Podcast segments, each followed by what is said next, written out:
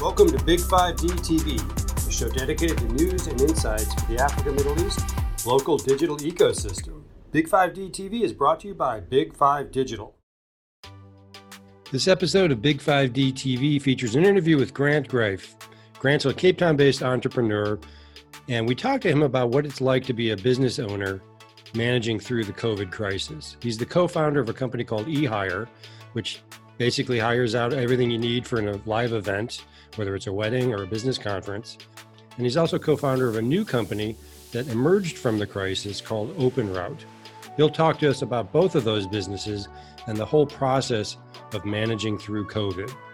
It's a great conversation, very candid, very personal, and we hope you enjoy it. Grant, thank you for joining us. Thanks for having me, Charles. But kind of talk us a little bit through your, you know, your entrepreneurial journey, just briefly, and then just to uh, give everybody a little frame of reference about you. Um, so just on a summary side, so I actually studied to become a chartered accountant, um, called it a CASA in, here in South Africa. And um, while I was studying to become a CA, I, I started a business on the side within the hospitality industry, uh, hiring out waiters and bartenders, waitrons and bartenders. And that business grew while I was studying. And I eventually did my articles um, and, and, and finished and qualified as a chartered accountant in 2017 and joined my, call it side hustle business as a um, full time then and then we literally just grew that business and acquired an underlying hiring uh, business as well. And with that growth, it um, it really kept me busy. And yeah, then March hit, uh, March 2020 hit, and everything just shut down from an you know events and hospitality point. And unfortunately, what what that led to was that the company that I founded in 2011 um, we actually um, that's currently in the process of liquidation now. So it really has been a, a, a, an intense, extreme period, as as you know, for many other people as well. Um, but we've really just tried to stick to the core, and um, I think for us, my co-founder Chase and I, we we then had to do something in March, you know, to to to respond to this, and that was then led to us founding our, our company OpenRoute. And that company uh, is a startup still, and it's in the logistics technology space.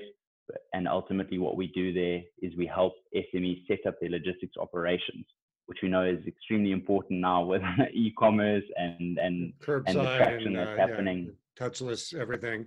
Um, so before we get more into that, I'd like to dig into more what you went through with uh, eHire. Um, talk about where where was the business before COVID hit? I mean, what sort of plans? I know this may be a bit uh, bittersweet for you, but what sort of plans were you? What what was the state of the business? What sort of plans were you making? What was your vision at the time before COVID came along and knocked all the well dishes off the table? So when I moved full time into our business, you know, it was called a different name, and because it was purely into staffing. But then, of course, when we acquired a, hiring company eh, or hiring um, operation around products, so you know, think about it: furniture, cutlery, crockery, and all of that that goes with an event. And so, what happened though was we were investing for you know a ten year. It was a long year, a long term type of investment.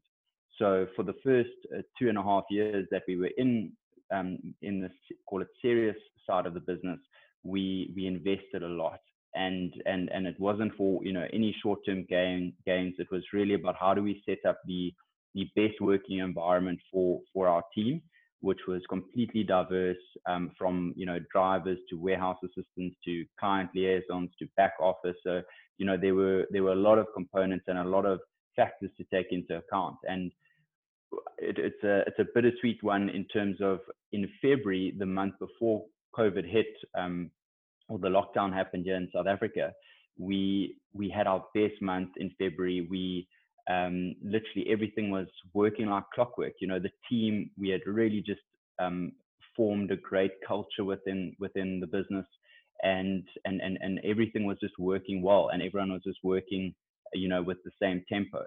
And so when this happened with with with operating a, a business in such a high which has such a high degree of operating leverage high fixed costs we we really just struggled to you know to maintain um, you know the operations while we were uh, while we had no revenue, and mm. then it got to a point in the end of May where we had to make that decision based on what I forecasted for the next uh, 18 months, and it didn't look good. It, from a you know I'm optimistic, but I'm not naive to you know to the realistic side of things and for that next 18 months, especially with the big sporting events within uh, Cape Town, South Africa, that that we that we relied on as well, and that especially for 2021 now, it's not um, it's not going to happen again. They're not going to allow you know 20 to 50,000 people all in one bunch, um, right. especially you know with with the severity of it. So for us, it, it really has been um, a tough experience, and most importantly for my team, that that we've all all of us had to be uh, retrenched.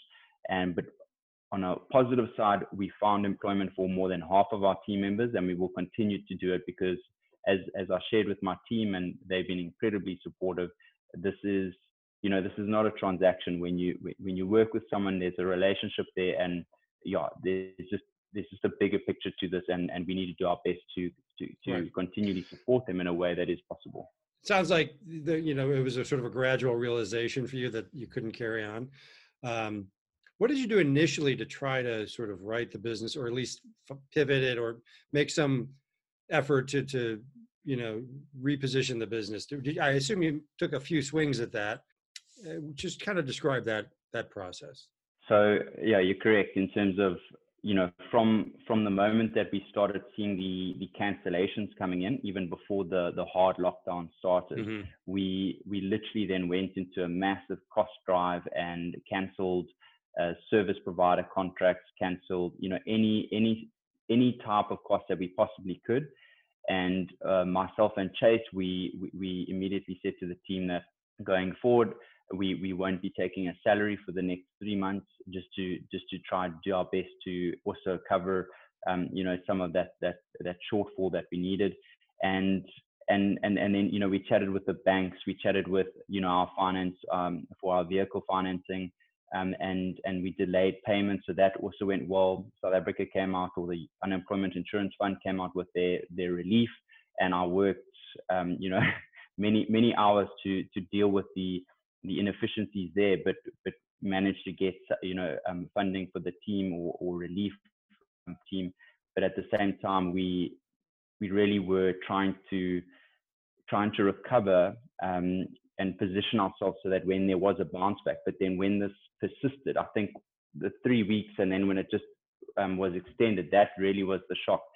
And I, I think a lot of people went caterers, they went into you know, delivering food and so on. But that wasn't something that we could have done. Uh, we had no competence around that.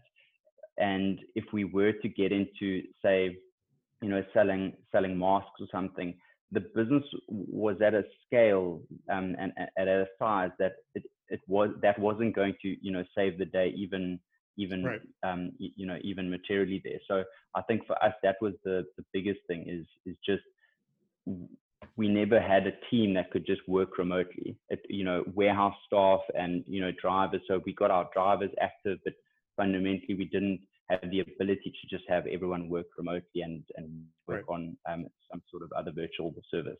But ultimately, it was about the fact that there's just no you you that business could like you said it would be a heck of a time to take up food as a business you know food preparation you know in the and um so you were sort of you didn't have a real path out i mean for, in terms of finding a new customer base. You really had to to get to the next point you sort of had to unfortunately you know what do this and then start a different business find a different opportunity. Well i think i think the so so from a proactive point we we realized that the current business model uh, or the current business at hand could, couldn't operate within this lockdown environment and it couldn't operate within these restricted, uh, you know, uh, parameters. So, so what Chase, my co-founder, and I did is we founded very quickly in March when this was happening. We founded this company that re- that revolved around logistics technology, and the reason being is we said, well, where do we spend our time? Do we spend our time on something that that really doesn't have the ability to grow within this very very um, you know pressured situation um, or, or, or um, kind of um, community now. And we realize we need to apply our time in, an area where we know that there is a, a behavior change happening. We know right. that we've got the competence and the skills to actually execute. And so that's why we founded openroute then is because we really could do that. And we had customers from from literally the first week that we started.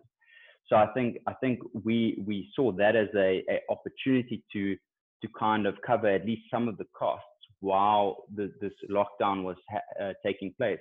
But we didn't um, this wasn't sustainable to go for this for this long.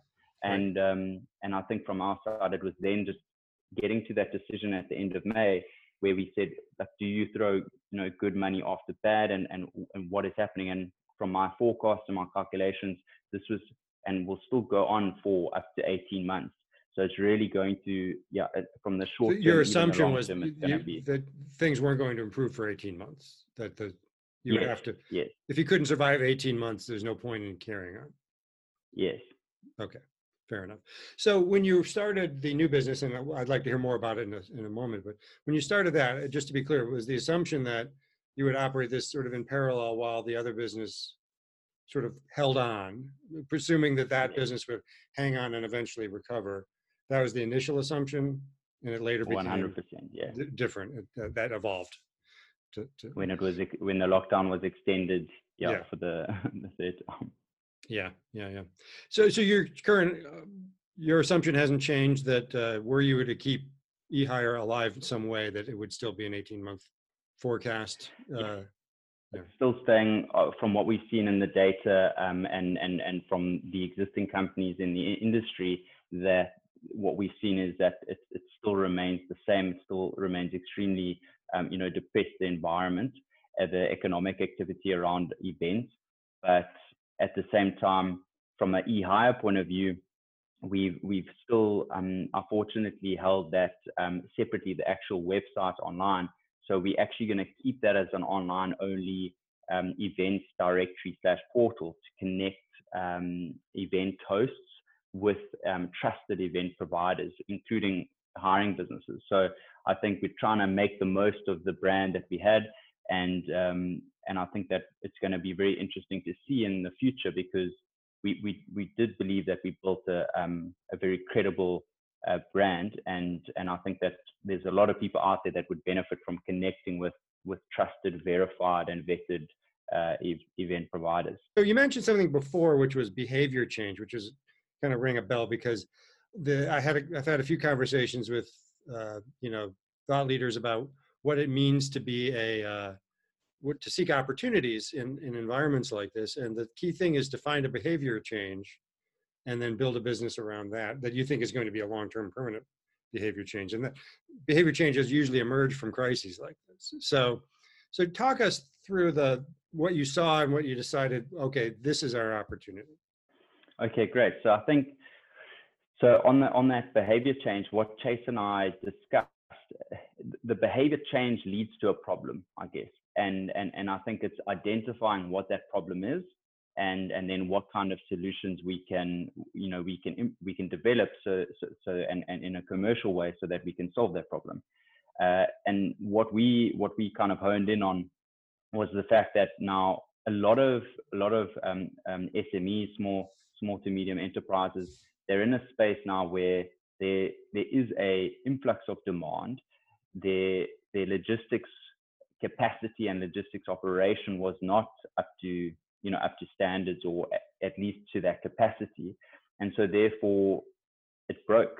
And and what we wanted to do then is from that problem that they're dealing with, i.e., not enough capacity to deal with the demand or not enough um, not not enough not enough efficiencies to actually meet um, from a costing point of view as well.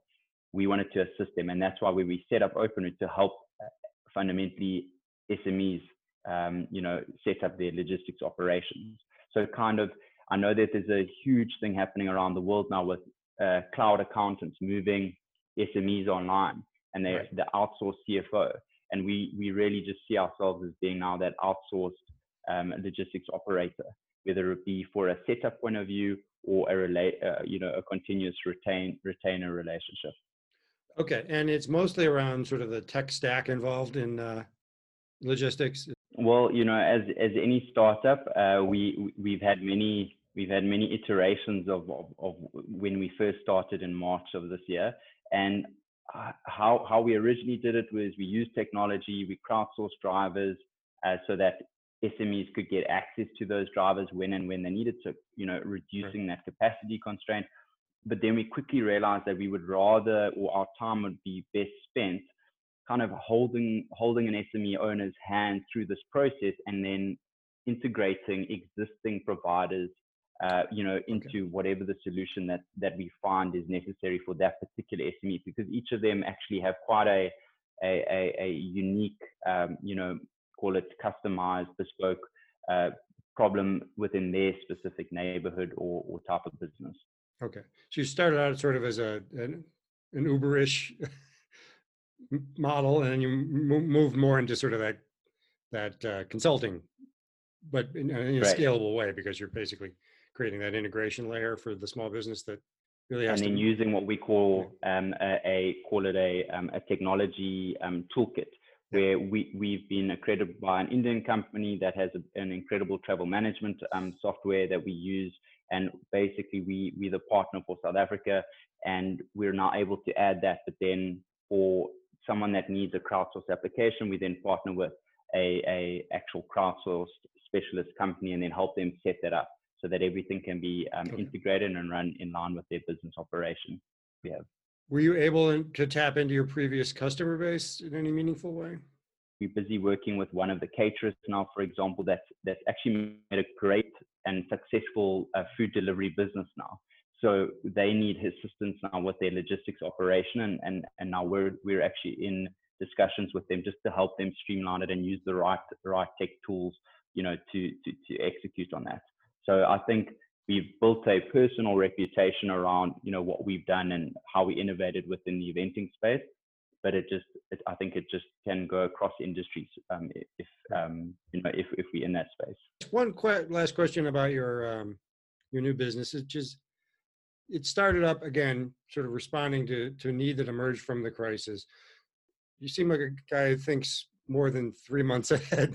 Uh, you know, eighteen months, two years five years, where do you think this thing, you know, no more pandemic, people are back, maybe not as before, that's another whole conversation, but, um, you know, post pandemic environment, as however you envision that to be, what does this business still have a similar demand uh, set of demand characteristics, or do you think the demands will change? And have you anticipated how the business will have to evolve uh, post pandemic? I think yeah, and I think that's a great question. So, so what what Chase and I discussed was the fact that this is still a startup, and we've actually made the decision that he's going.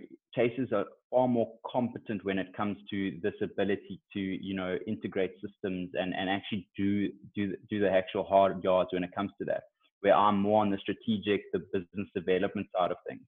So so I think what and and so what we've concluded and decided on is that Chase is actually now taken over full time and operationally um, as the MD of the business, and I've actually stepped out from an operational, call it an executive side, to more of a non-executive strategic role because the business is a startup and it can't afford the both of us, especially in these next call it 12 months. Mm-hmm. So so that's so that's been quite also a big decision for us but it's this decision that really allows the startup to have the ability to get through these crucial stages.